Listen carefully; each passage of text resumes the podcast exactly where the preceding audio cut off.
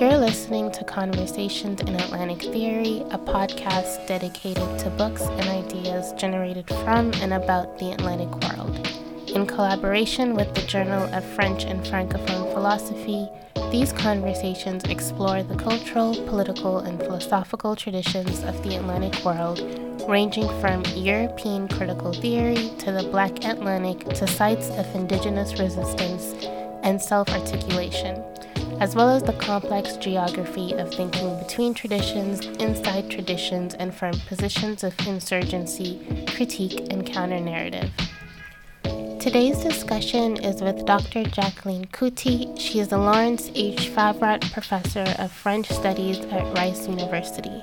Her research and teaching interests delve into the transatlantic and transnational interconnections between cultural productions from continental France and its now former colonies.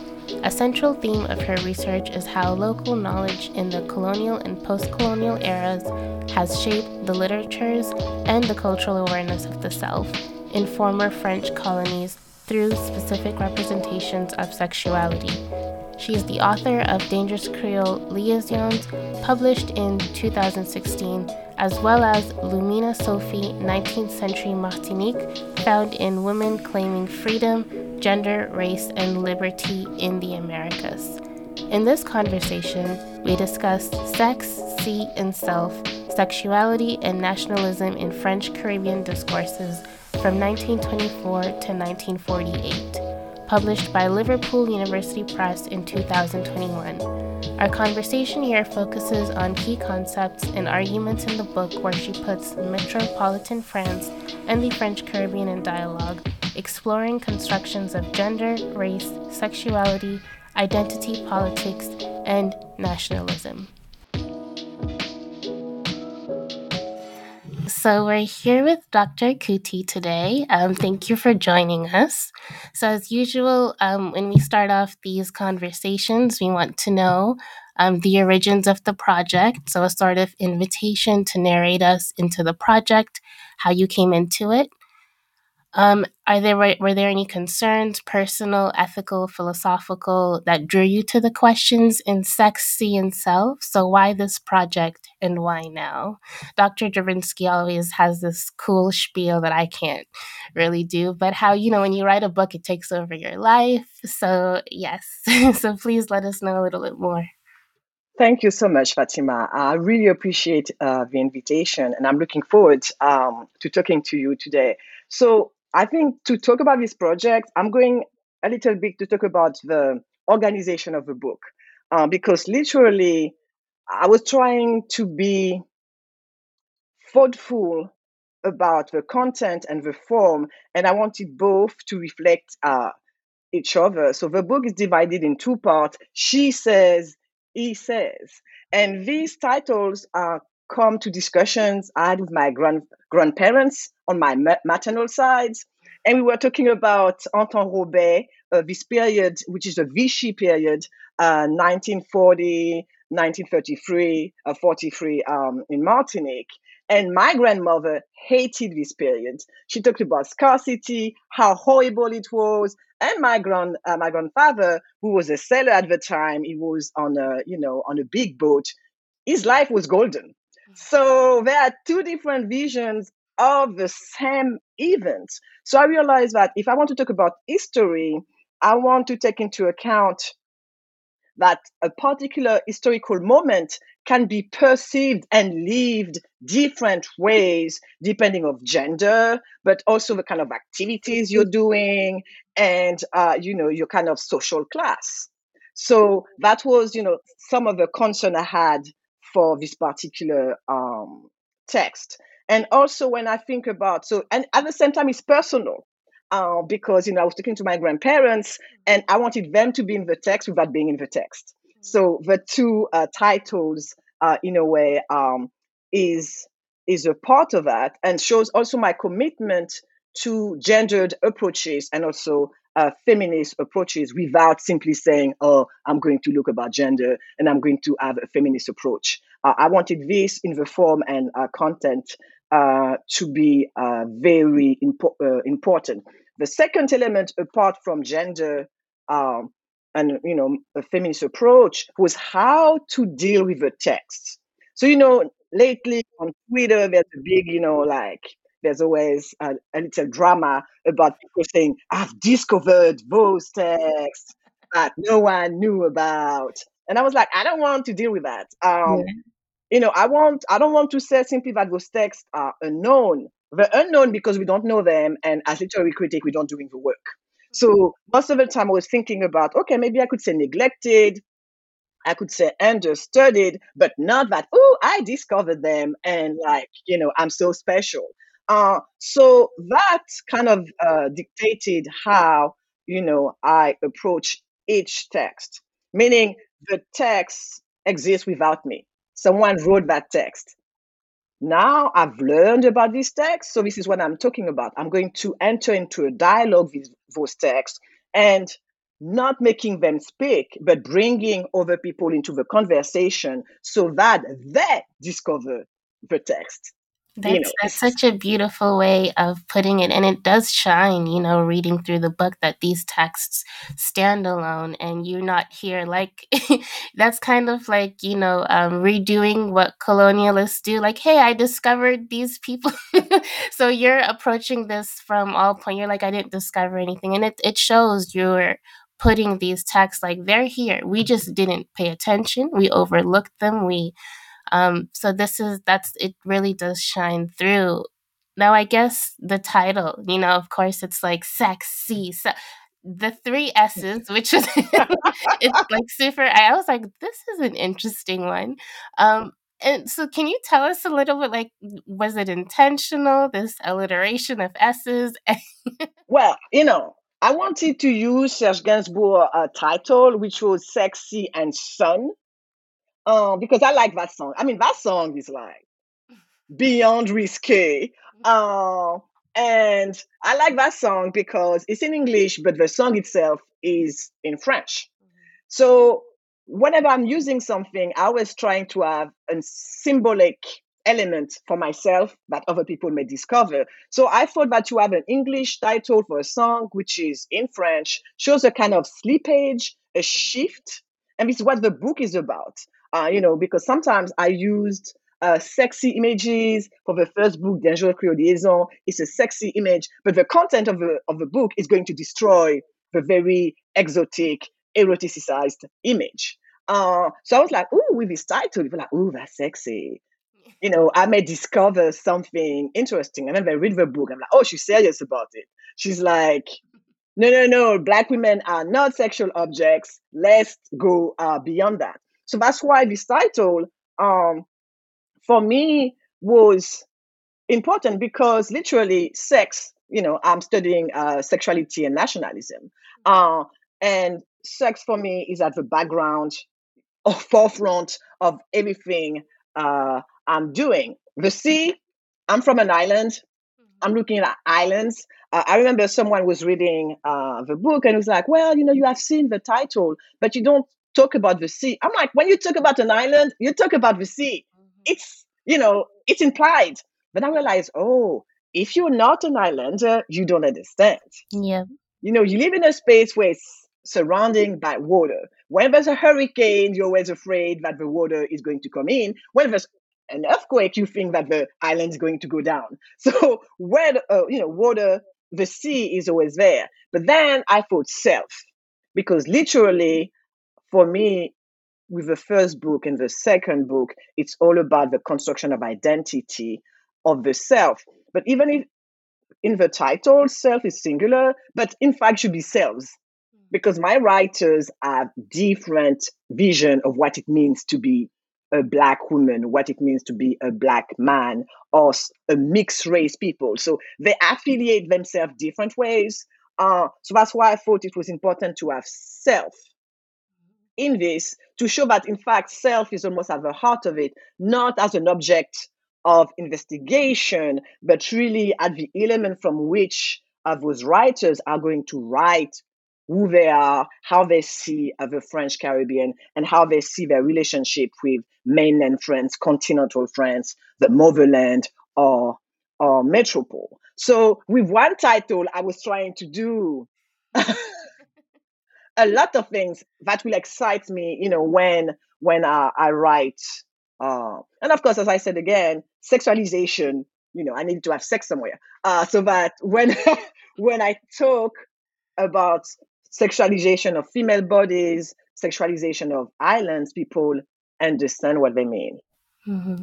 And it's um so I just the, this part about the sea you're completely right in terms of like if someone's not from the island, then they're not going to see it. You had a very well written sentence that I'm going to paraphrase, and you said, well, you know, the sea is an important character here. Like, let's not forget, this is not a passive character. And I was like, you're very right. Like, the, the sea may not have words, and, you know, people tend to, when we're writing about these stories, the sea is, it's kind of put to the side. It's not really, it doesn't have its main voice but your title puts it out there that like no this is not a passive character. This is a main character in these stories and how people identified with them. So it was very very um yeah you just bring something to the forefront which is super super interesting. Now oh sorry no go ahead. And, and when you think about it i'm looking at transatlantic context. Mm-hmm. so you have the atlantic in it uh, so so that was interesting when I had this comment. I'm like, I'm talking about people first of all, who were taken somewhere from Africa, then shipped to the Caribbean, and then also uh, French settlers or you know colonizers who left France to go to the Caribbean and bring uh, you know enslaved Africans. So there's movement also. So this is why I put the sea, and in my head it was clear. But again, I realized in the introduction I may need uh, to write a little bit about that uh, about this point because it's not clear for everyone. Mm-hmm. And speaking of the introduction, I mean, you had the perfect way of introducing the sea as well. You talk about your experience on the train. I mean, yeah, I'm so sorry. so, okay, like, just please let us know what a way to like hook people in. By the way, just, you're like, "Hi, my name is Dr. Couti, and I have a story for you."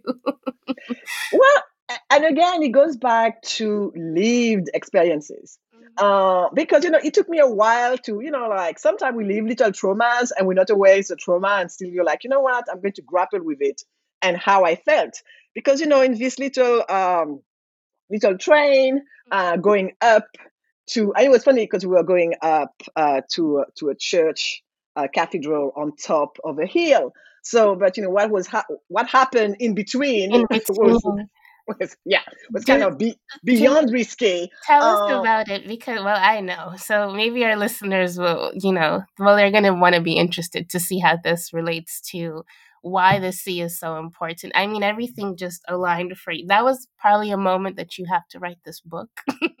yes, uh, because literally you know when I'm in visitor train you you have this man talking to me. And obviously you know i could see he was destitute and i wanted to be a nice person. I was in the train with one of my friend living in france and she looked at me she was like with her eyes. She was like don't even dare don't talk to the guy ignore him. But then i've been living in the us too much. I was like oh well you know. Our eyes met. So he was like hi. So i was like hi. And then he was like where are you from? Me not thinking i was like martinique. And when i said martinique it was the end of it. From there, it went downhill.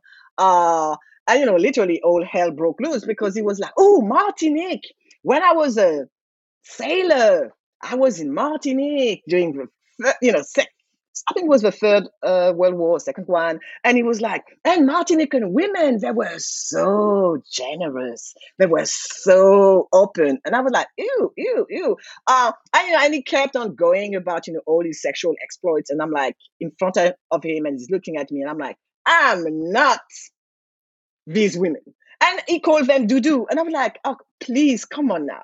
Uh, so that's why uh, it was important for me to talk also about the doudou. So in that space, uh, so I don't know if you've read, uh, you know, um, Césaire's beautiful Cahier d'un retour au pays natal, and he has the same. It's not the same. He has a similar experience in the train. You know, the main po- poetic voice where the blackness is being thrown at you by all those, you know, white onlookers looking at you. But here it was not simply blackness. It was a blackness sexualized and with an erotic twist. And believe me, I was not, you know, like dressed in a any kind of sexy way. Mm-hmm. I was just going up to a cathedral, so I knew I would have to, you know, be like Yeah, dressed properly. Yeah, that's not where you're hitting the club. So Nope.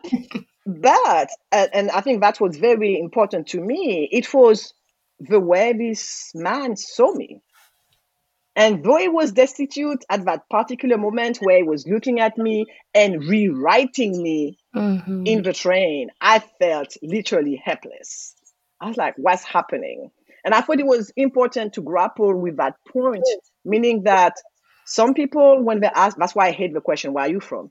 The minute they ask this question, they're going to put you in a box. Mhm. And then after they put you in the box, they start applying a lot of stereotypes, a lot of particular definition about your identity. And those are nothing to do with you. Mhm. So, but again, as you said, he was, uh, you know, when he was a sailor, he was in Martinique on a big boat and met all those beautiful Martinican women and, you know, live his life as a, you know. So the sea is everywhere if you pay attention. Like Mhm. any encounters you have, people will be traveling by boat, at least in the beginning of the century. And military men will be going to the islands, the Mm. colonies, and then they will have sexual encounters with local women. And they may have read things or they are going to experience things, and they keep on, you know, propagating these old ideas about women of color just being sexual objects. Mhm. And it's yeah, like first that's such a cringe-worthy moment. You know, it's it was just one of those things where and I think this happens a lot to black women where as soon as someone just stares at them, their history is rewritten and those words are so powerful because it's um it, it happens right there before your eyes. It's a nonverbal transaction that both parties can feel. Um, you can feel someone looking at you and just instantly portraying something that is not you at all. So it's um, it takes us to your first chapter. You know, the doudou strikes back. it's such a it made me laugh. I have to say, and it reminds me of you know the concept of when the you know colonized are writing back. Can you tell us why you spend time dissecting um, the word doudou and doudouism? Uh, because again, you know, people who are going to look at me, who are going to talk about the doo or look at other women from the Caribbean, they think they know what they're talking about. But doo is a Caribbean word which means darling. It's just, you know, my mom will call me doo But if you go into the French dictionary, then you find doo a uh, French woman from the Caribbean. Mm. So already you could see how this kind of exchanges between, and, and I'm about to say men, but you know, between travelers going to the Caribbean, meeting, uh, you know, women, beautiful women, and hearing the word doo put the two together, and in the dictionary, doo becomes, you know, a trope. So that's why I wanted to talk about this because doo is a trope which is presenting as a reality. Because for us from the Caribbean, doo is not a sexy woman. We have other words for that. Uh, but when I read literary work, and that's why I spent like a long time. And one of my reviewers like, "Why are you talking about that?" And I'm like, "Well, you don't know, but in fact, I'm uh, critiquing how some literary scholars have been theorized doo and dooism. And when I read, uh, you know, some uh, scholarly work, when I when I discover that the doo is from the 18th century, I'm like, no, it's not. It's from 19. Uh, it's from the 1920s when the word enters, you know, the dictionary at that point. Before you had other women of color that were called ménagères. They, they had other terms.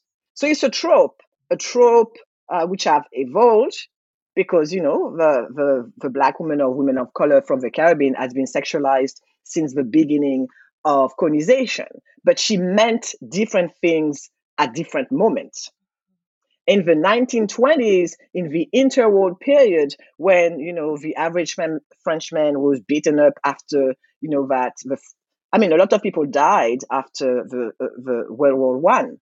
So you, she be she became this kind of icon helping white men at the time to feel powerful.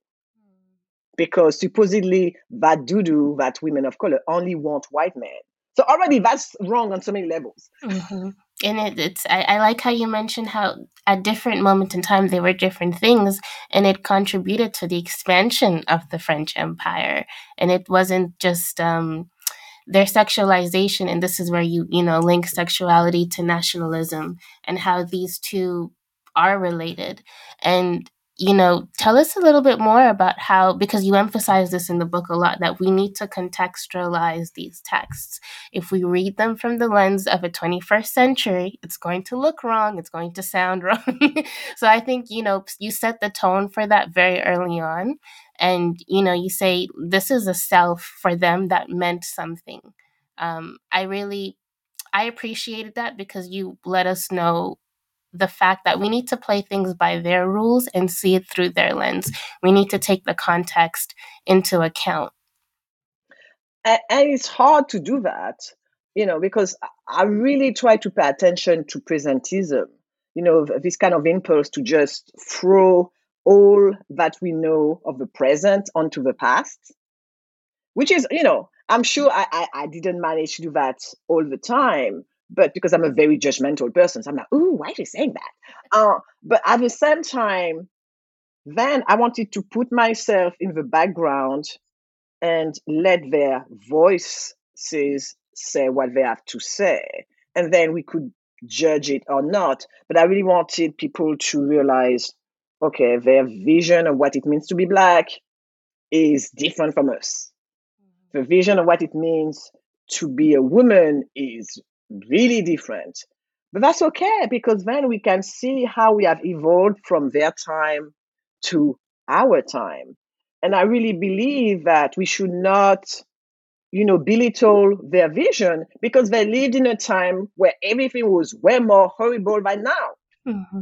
And when you live, when you read some of those novels, particularly of the women, literally, one of them is saying, uh, "Oh, it's hard to be a woman." Particularly when you're women uh, of color, and that um, Mayotte Capécia. So one of the characters, Mayotte Capécia, is saying this, and literally this sentence is found in all the women I'm examining. Like it's hard to be a woman, and when you're a woman of color, the burden is even heavier. So it's important to recognize that because then if we we cannot say, oh, they they were not as you know like radical that other people. They were living in the time in a time where this kind of you know radicalism was not possible. Already talking about oneself at that time, when you're in a colony where the only creed is France and the glory of France, that's radical. Mm-hmm. So sometimes we we have to reframe how we see, you know, being radical or you know being a fighter. There, there are different ways to fight. You know, someone could punch someone in the face or take a pen and try to rewrite the narrative. And this is what they're doing. They're rewriting a particular narrative from the early uh, colonization time period. So I wanted to give credit to what they were doing at that particular time and show that as human we are not perfect maybe you know my age shows i'm very cynical uh, you know i don't I don't want heroes. Everyone is about, oh, this person a hero. I don't, I don't, I don't believe in heroes um, because we're human. And, you know, because we're human, we're making mistakes. And I think, in fact, when everyone is trying to be extraordinary and being a hero, we are not allowed just to be us, just to be faulty individuals and to embrace that. Then there's always a kind of quest to be an ideal version of humanity which does not exist. Mm-hmm. So with these writers, particularly the, the male writers, uh, Tardon as a there's no characters in his book. They're all horrible people, all of them. Uh, but I think it's important to show that because if you think about Aimé Césaire's beautiful text, then you have Le Nègre, you have the beautiful black man standing and fighting. But what about the others? If you're not that perfect, resilient, uh, combative figure, who or what are you? Mm-hmm. So that's why I wanted us or at least me to think about, you know, how humble can I be and just look at this particular representation of selves and see where I can see myself, where I cannot see myself, but honor what they have to say.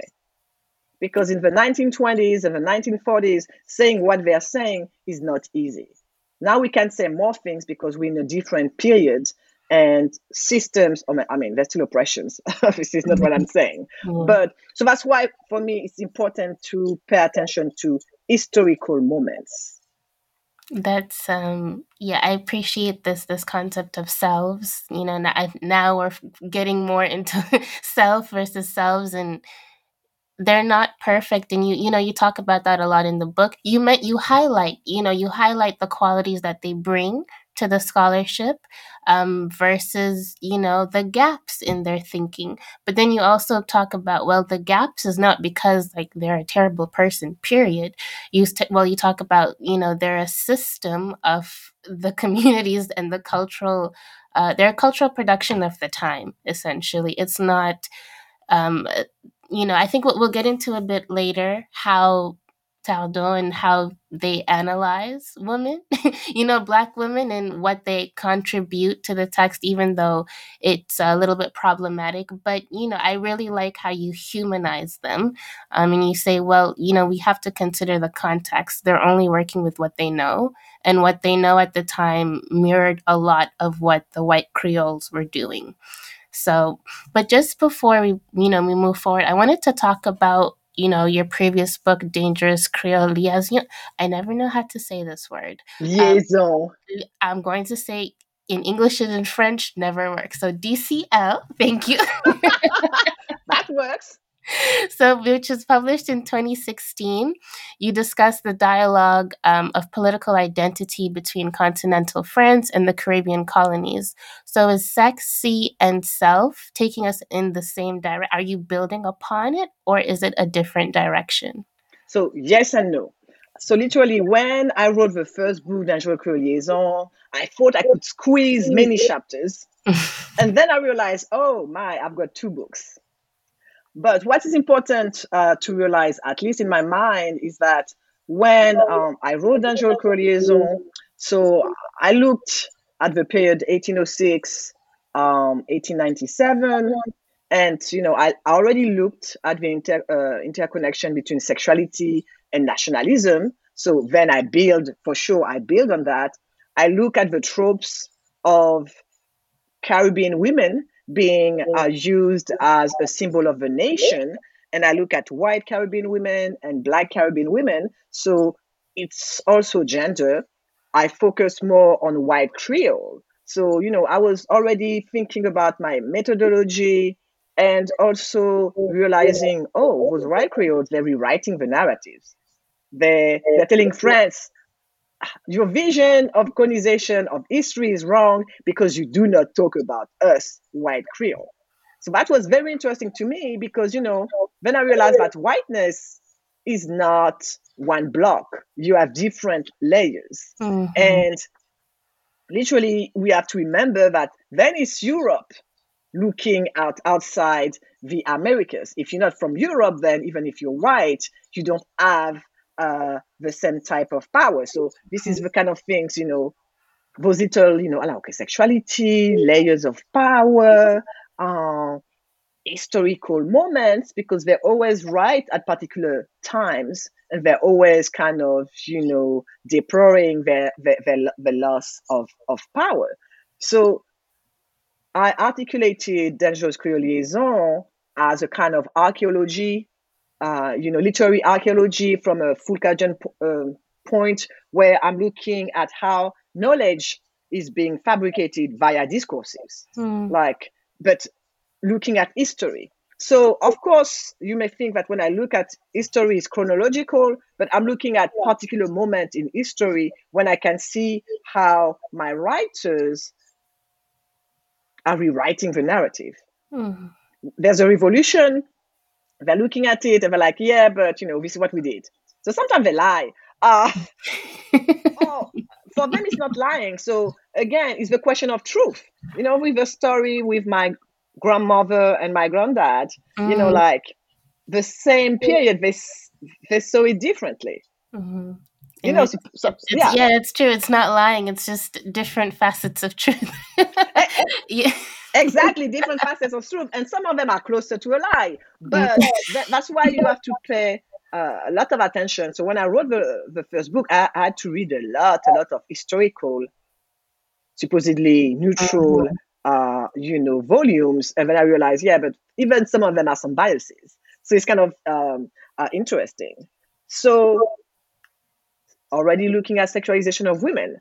Then I decided, okay, with Sex, Sea and Self, I'm going to look at what black writers are doing, but I wanted to think about complementarity of gender. I wanted to look at both women that I put first and men. And and then doing this, I realized that although I started with a framework which is archaeology of literature, literary archaeology, when I look at you know the way knowledge is being built, now I'm looking more at the way fiction, fictional fiction, you know, fictional knowledge impacts mm. reality. So, you know, when we think about fiction, we think, okay, fiction, we also have to suspend, you know, suspend um, our, our idea that is the truth. We know that mm-hmm. fiction is not the truth. But in fact, novels sometimes imposes particular narrative frame, framework on us mm-hmm. and have an impact in the way we think and the way we behave. Because the doudou is a literary construction. Mm-hmm. And suddenly in the train, this man was looking at me and talking to me about the doudou as if this persona, this construction was mm-hmm. a real person. Mm-hmm. Uh, so that's how I realized that those two books are connected. I would not have been able to write Sex, Sea and Self without writing Dangerous Liaison. I could say that with Sex, Sea and Self, I'm going deeper, mm-hmm. but at the same time, in fact, I'm widening mm-hmm. uh, the, the discussion because I'm still looking at the idea of a trope. And now uh, I, I call this trope AOC or AOC of imaginary, which is appellation contrôlée. Uh, you know, if you think about camembert or champagne, you know, you have those particular those particular standards telling you that a camembert or you know champagne can only pro- be produced in a particular space in France, in mm-hmm. a particular territory. Mm-hmm. Otherwise, they're not recognized as original. Mm-hmm. So and then I realized, oh, okay, so this trope, the doudou, when people hear the doudou, they think, oh, French Caribbean women.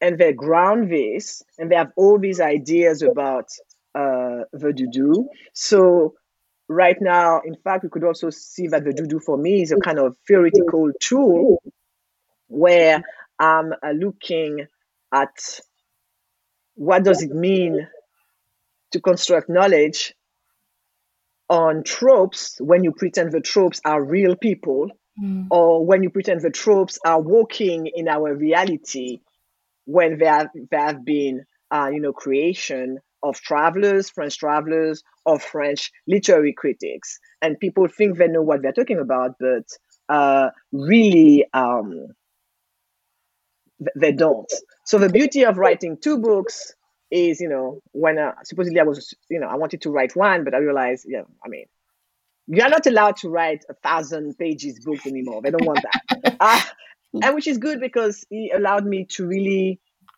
think about the stereotypical d- desirability around women of color. What do I do uh, with that in the second book? What do I do with fiction? Where do I put the emphasis about writing narrative, rewriting them? So this is what the second book is trying to do, trying to do a lot of things, but really trying to show with this idea of uh, literary anthropology how those novels or fiction impact, you know, like impact reality. Mm-hmm. And you know, it's I really liked how you brought in the novel concept. This is not going to be too correct to say, but I will say one of the reasons that brought me into literature was because I read a lot of things and then I thought, well, I like to read. Um, and I was like, I think I know a little bit of history from, you know, the novels that I was reading, um, especially sub Saharan um, African literature they were not divorced from the political that you know setting that was happening um, whether it was environmental crisis that i was not seeing at the time but now the older i am i reread some books and i'm like actually they're t- they're letting us know about the environment in senegal in 1970s for example you know so i thought that i liked history because i was reading novels.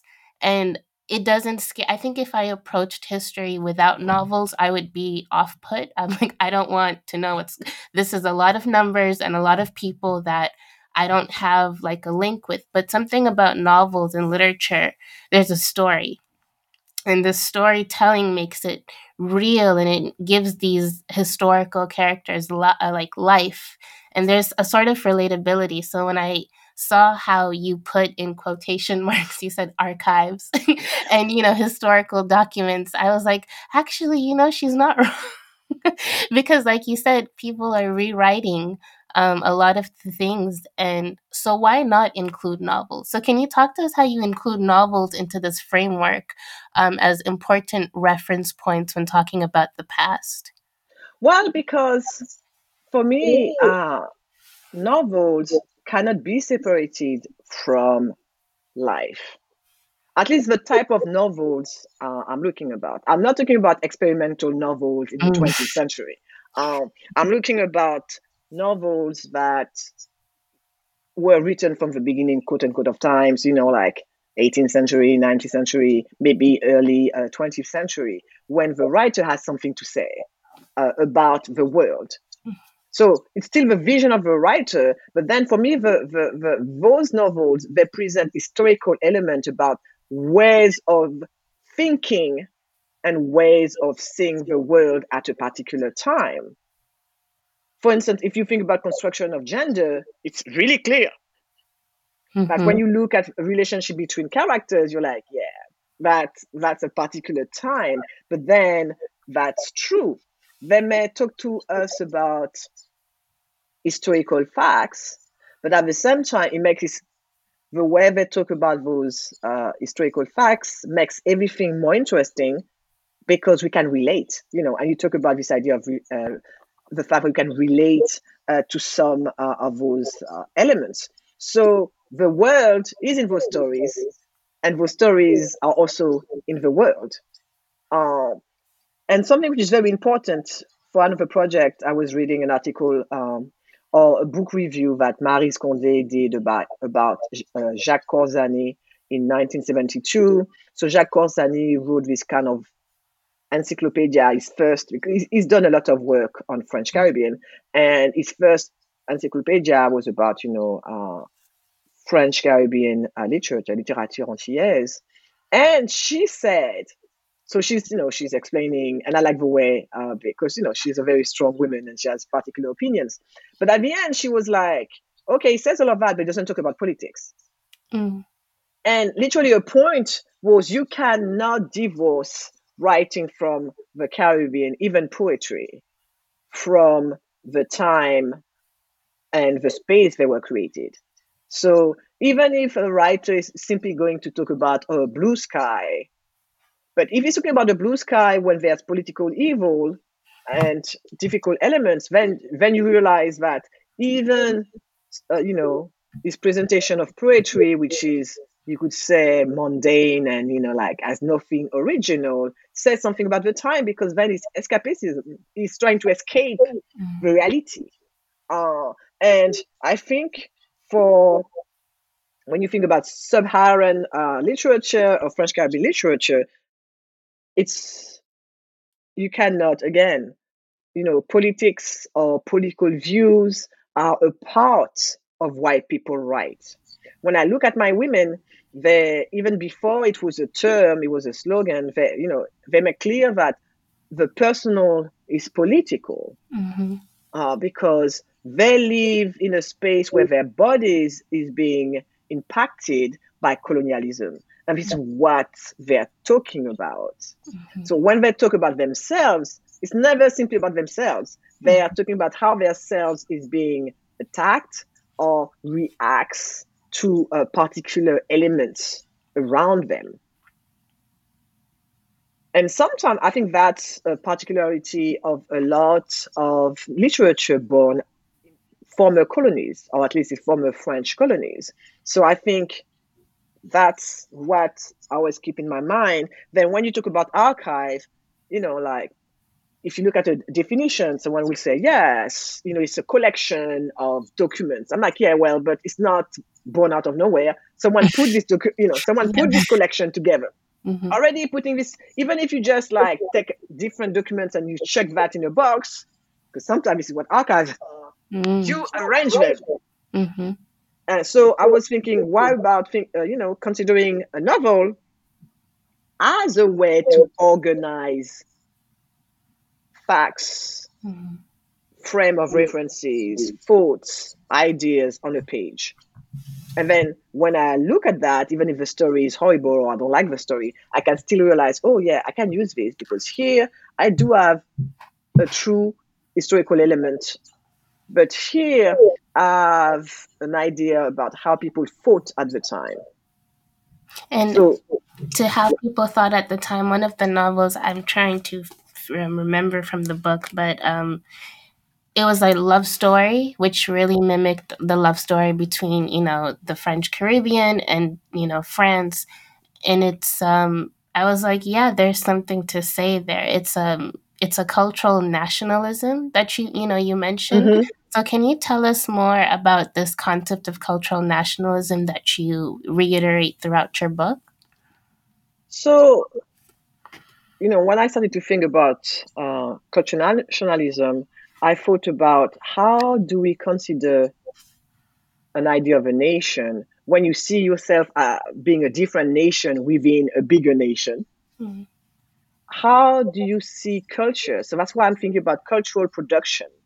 And because if you think about it, enslaved uh, individuals, they came from different groups and they didn't speak the same language at first. Of course, they're all black, but come on, it's not because they're all black they have the, the, the same culture. Yeah. When they arrived in the French Caribbean, they had to recreate a different culture with whatever they remember from their culture.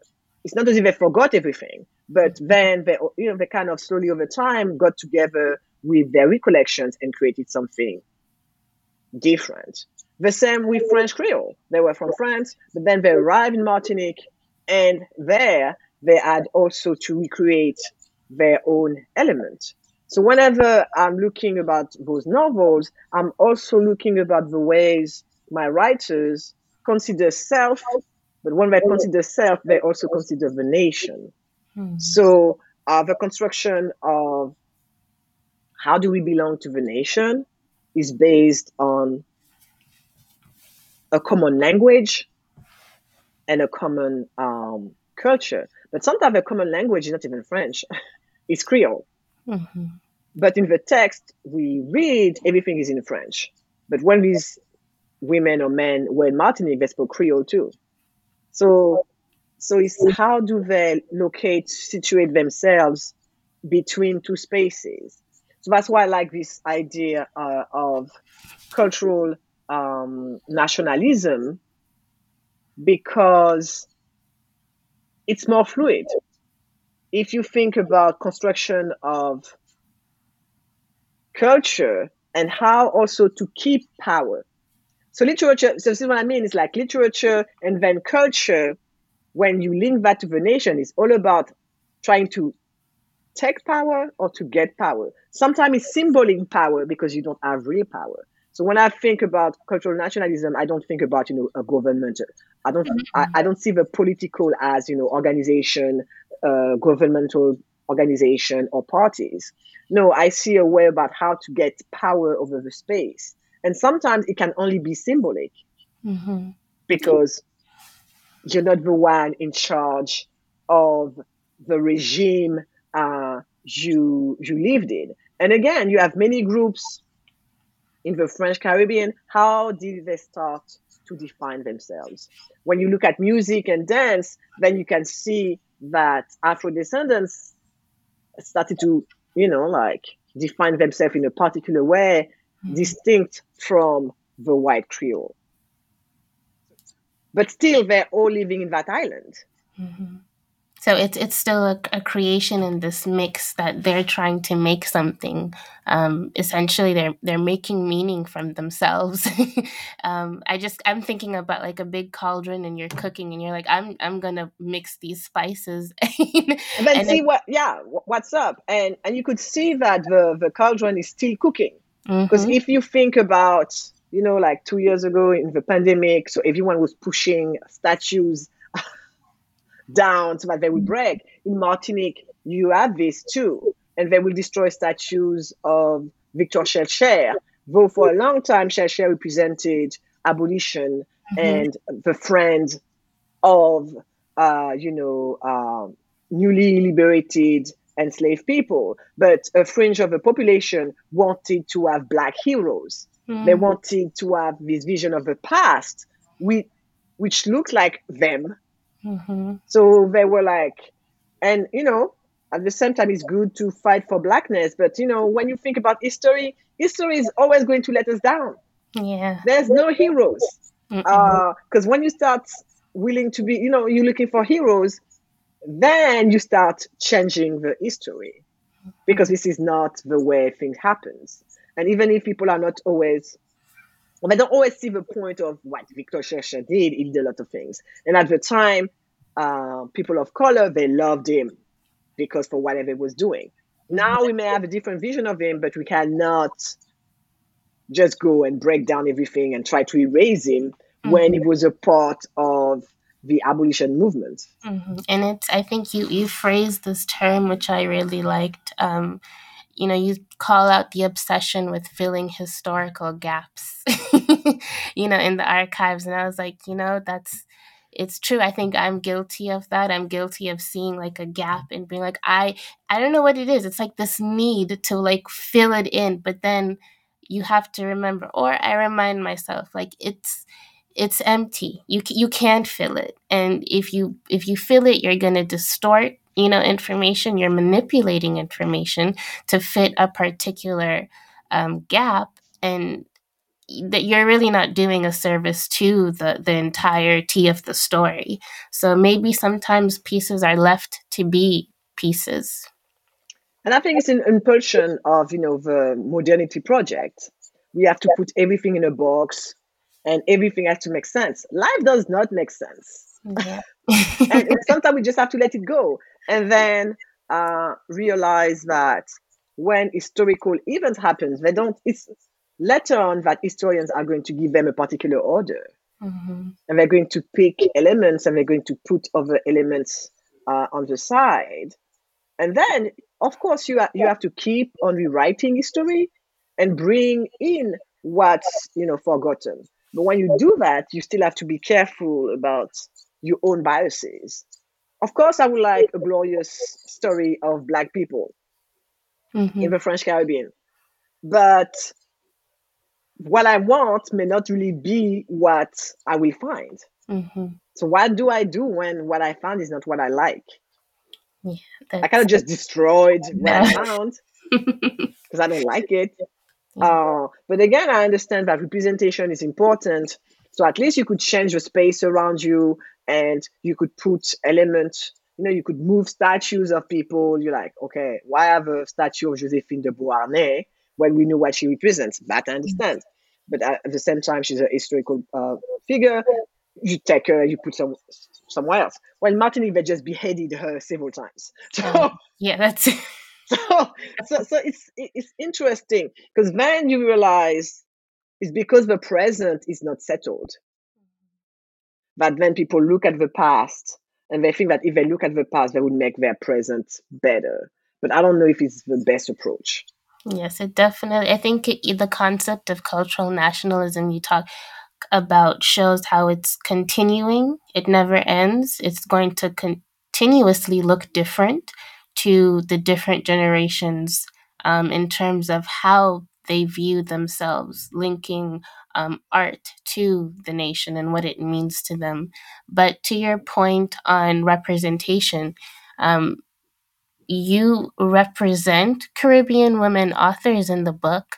Um, but then you speak about like this epistemology of emotions that they bring to the table and how it's different um, in terms of how the Caribbean black males use you know use uh, emotions versus the women um, so can you tell us about how this emotions forms um, you know productions of knowledge um, but also I just have to say the you put in a sentence which I like highlighted, uh, took all my markers. But you know, you speak about in terms of would there even be a negritude movement if it wasn't for the Nardal sisters um, literary salon? And I remember my professor, uh, Dr. Piki Carroll at Mason. She she was the one who said it. So rereading it here, I'm like, we need to see more of this sentence around. I respect the negritude movement, and Senghor is personally my ancestor.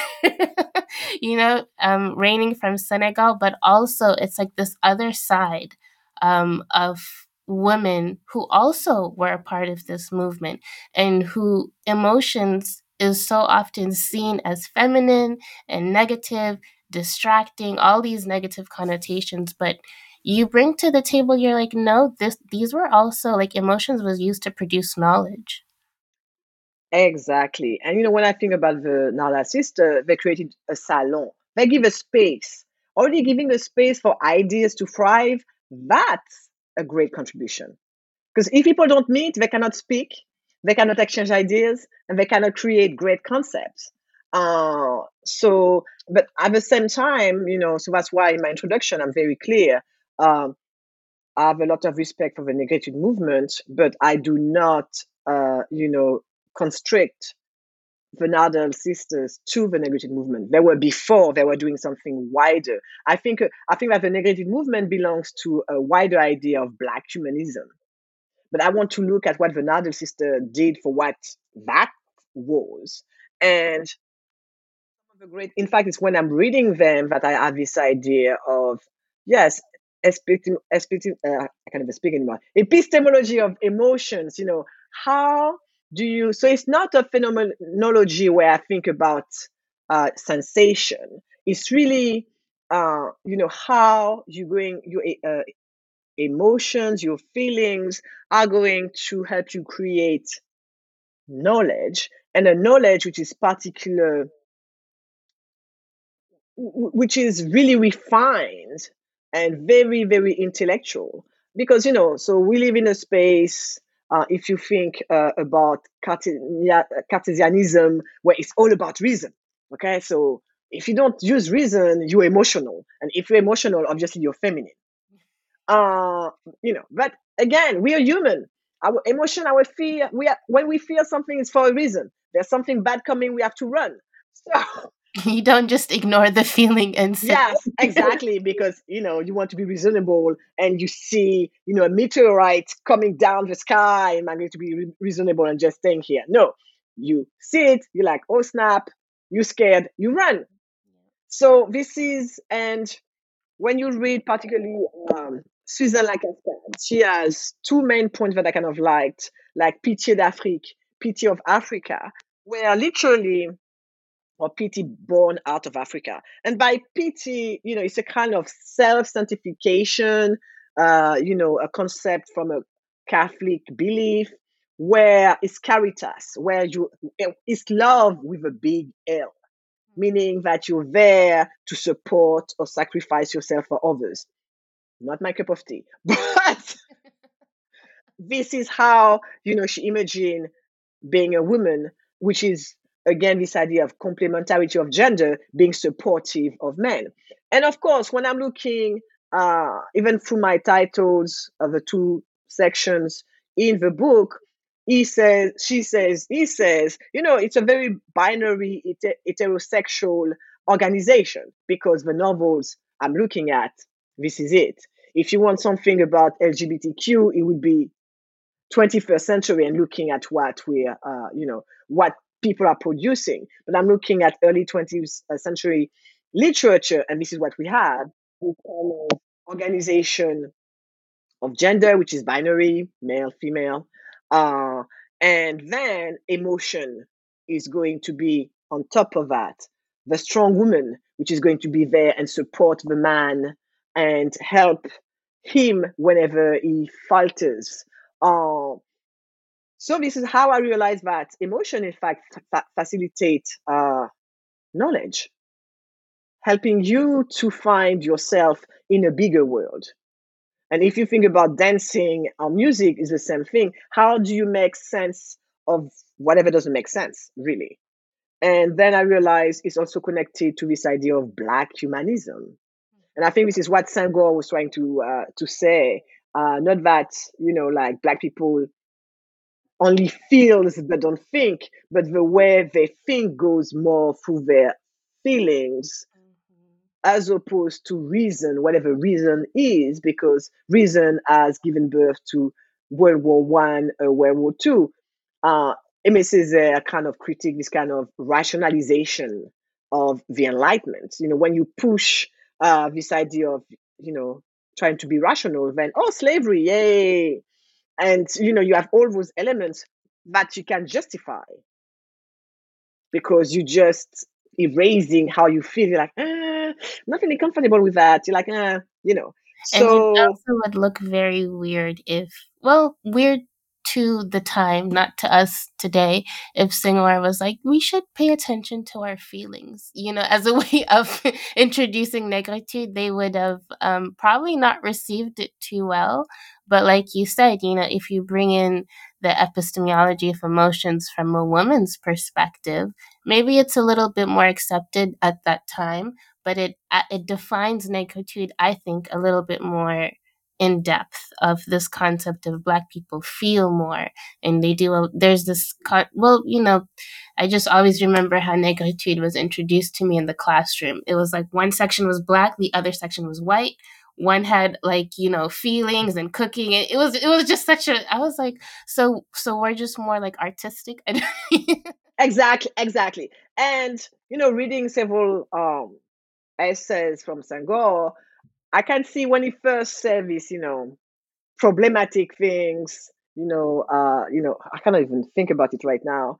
Uh, L'âme nègre Hélène or something, something. But literally, later on in the 1950s, he, you know, it's like, this is not really what I was saying. I didn't want to say that they are more creative. I'm just saying that the way they think, they don't think in a linear way.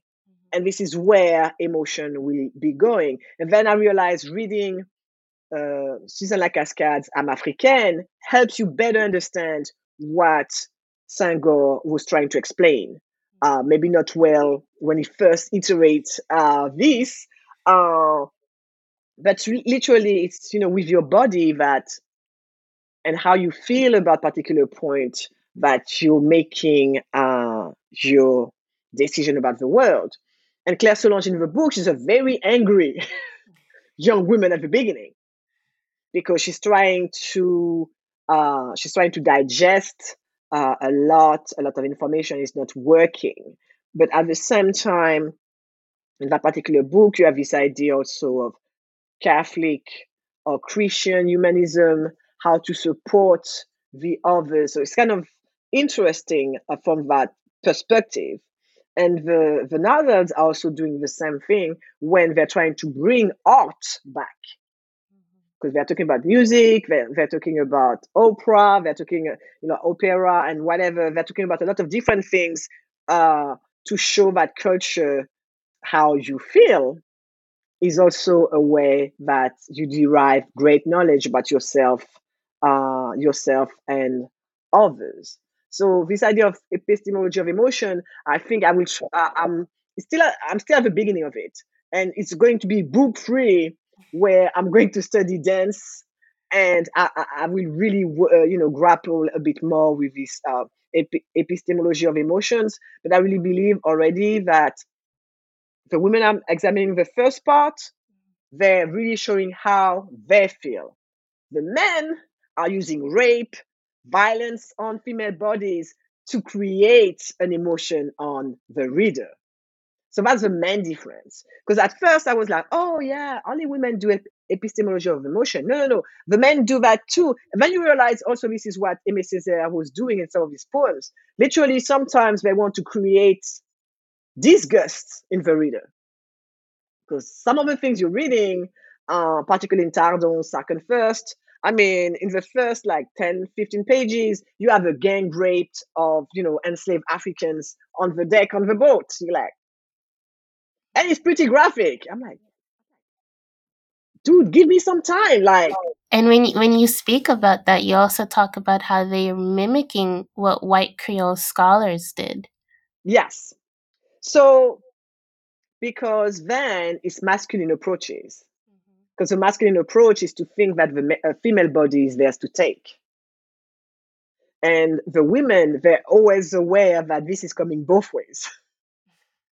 so that's why in their um, writing, you know, the idea of respectability politics is very important.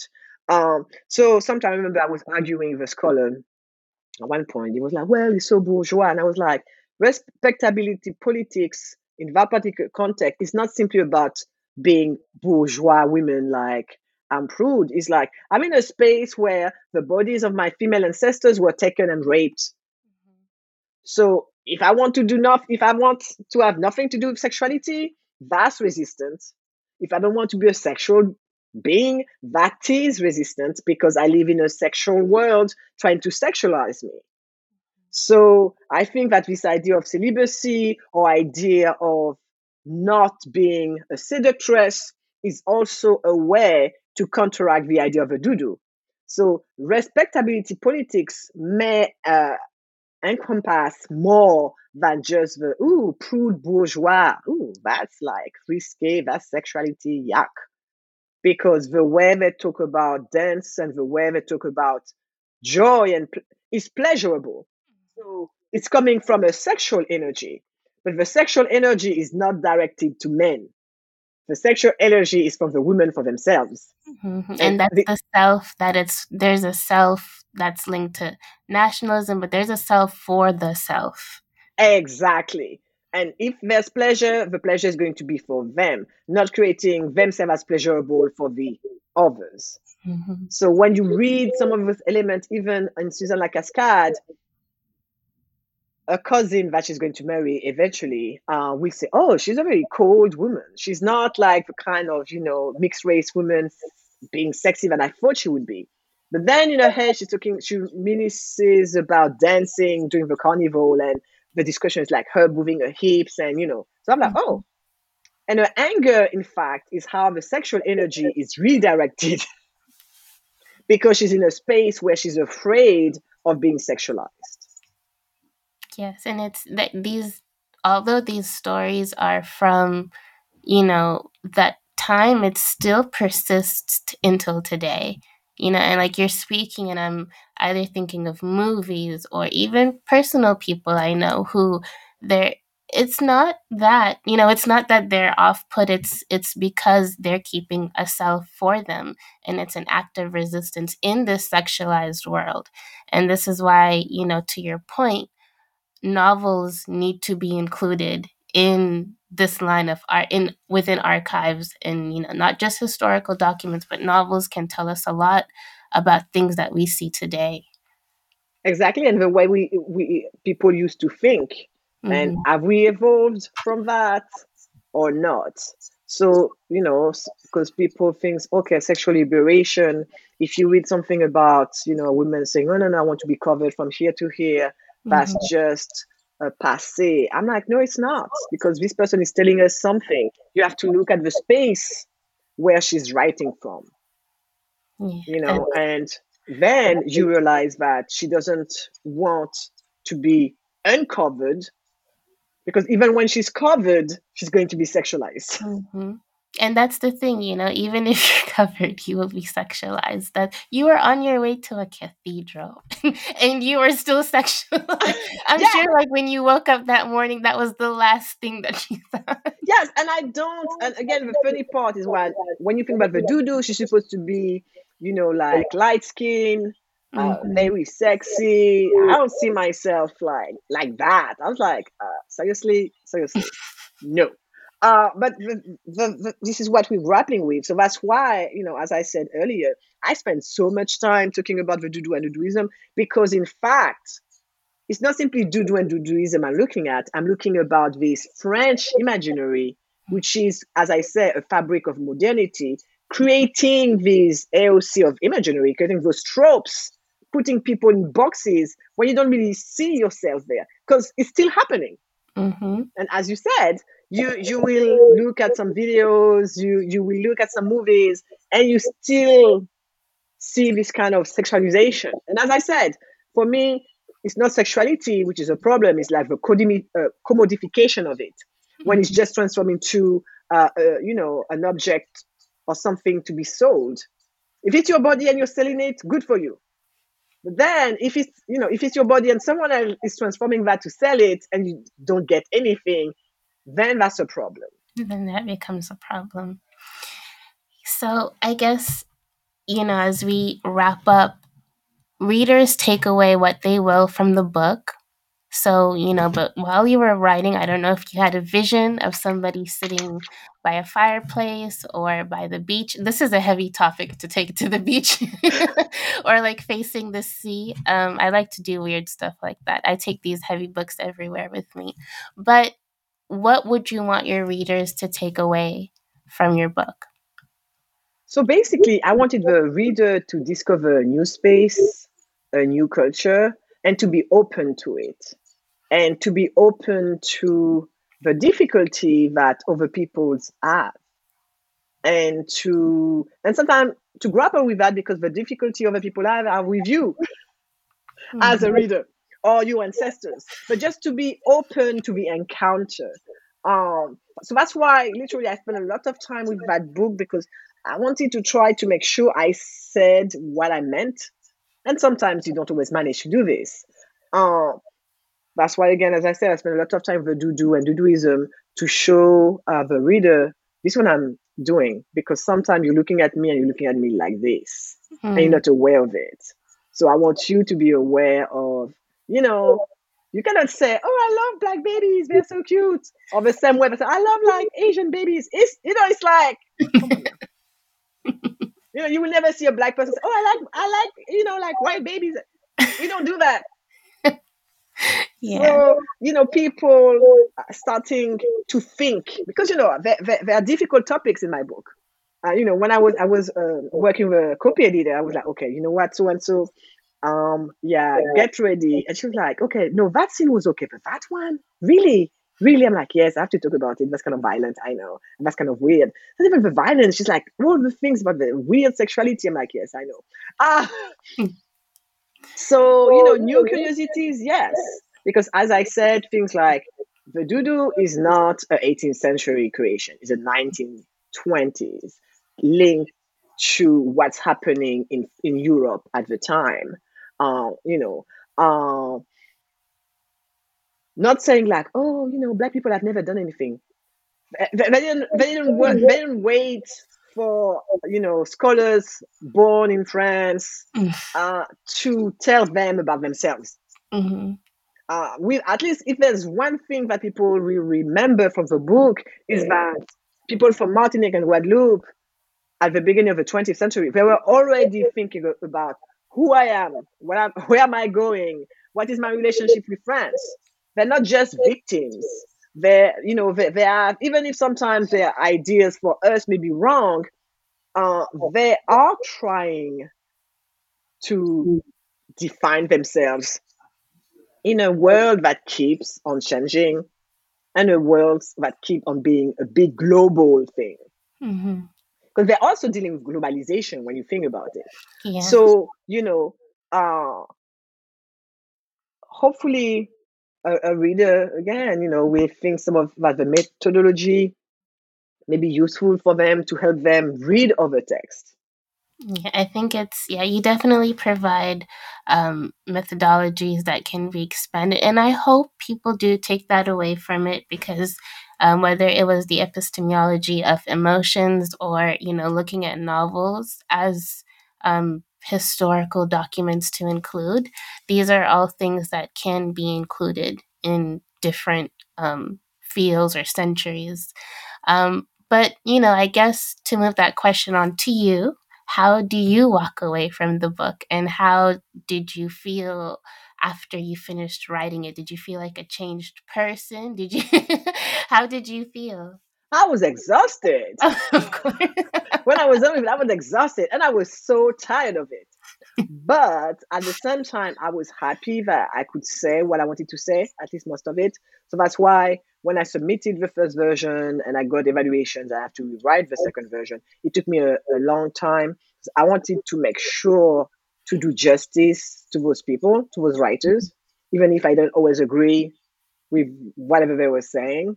Mm. Uh, I can, my female writers, I can feel their pain, mm. and I wanted that not to just be something. Oh, they're oh they're in pain, eh. but I wanted that to remind people again that we're dealing with humans. And that's why, in fact, I pick those books because they're not about being heroes. And those writers, for me, they're not heroic, they're human. That's beautiful. There's nothing more beautiful than being human and having shortcomings yeah, and just embracing that. So this is what, in fact, this book also for me it was like my personal therapy. You know, from the first scene in the train, when I arrived at the end, I'm like, okay, that's it.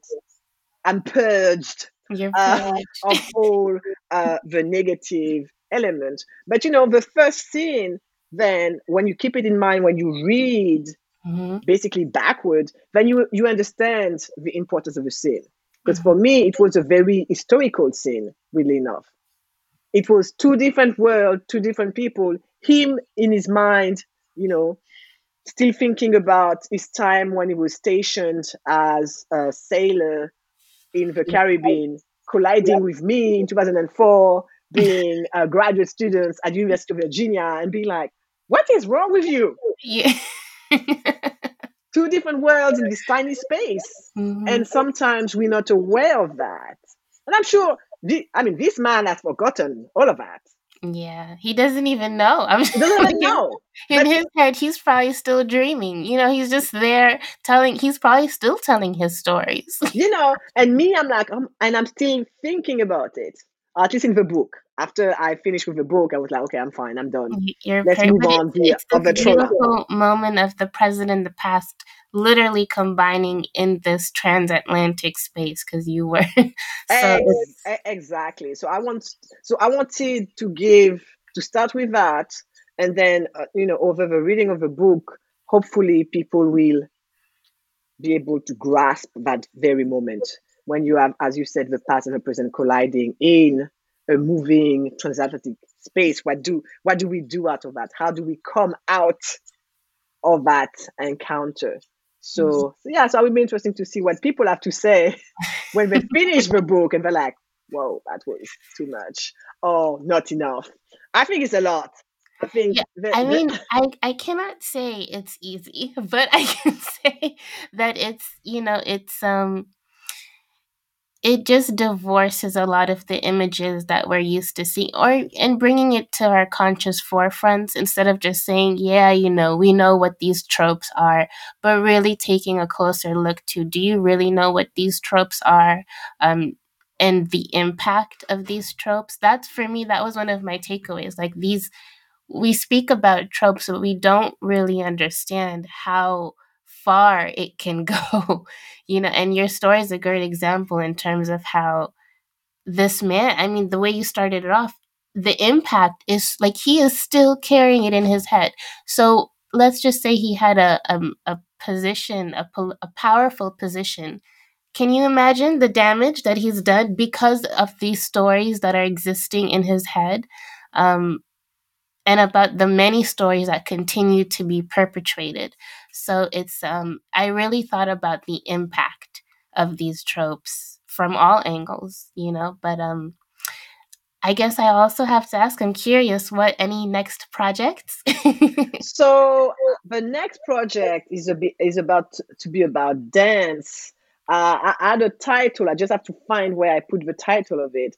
But basically, it's going to be something like um, radical joy or mm-hmm. dance as resistance, epistemology of knowledge. Uh, and what I want to do, I've started writing articles about that, is looking, uh, you know, in how during um, slavery time, mm-hmm. enslaved Africans have been alter, you know, altering their dance movement, original dance movement, ad- adapted to the new space.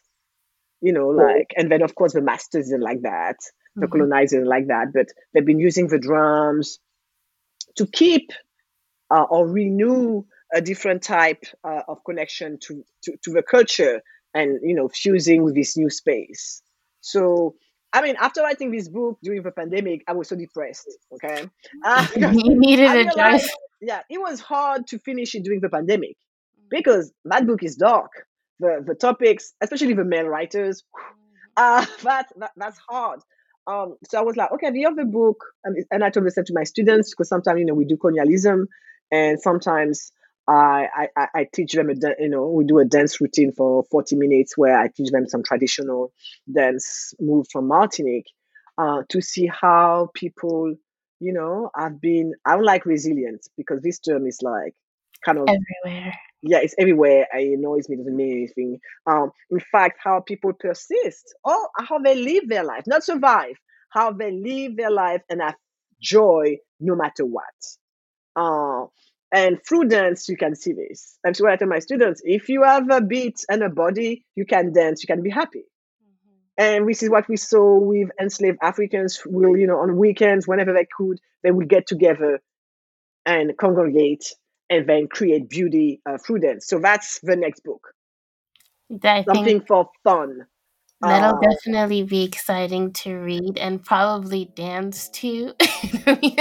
you know, that will definitely be um, great. But thank you so much, Dr. Couti. Hopefully, we'll um, invite you again and we can talk about dance. yes, please. Thank you so much, Fatima, for the invitation. And, you know, and I hope that our discussion today is going to, uh, you know, find listeners ready to enter a new world. Thank you.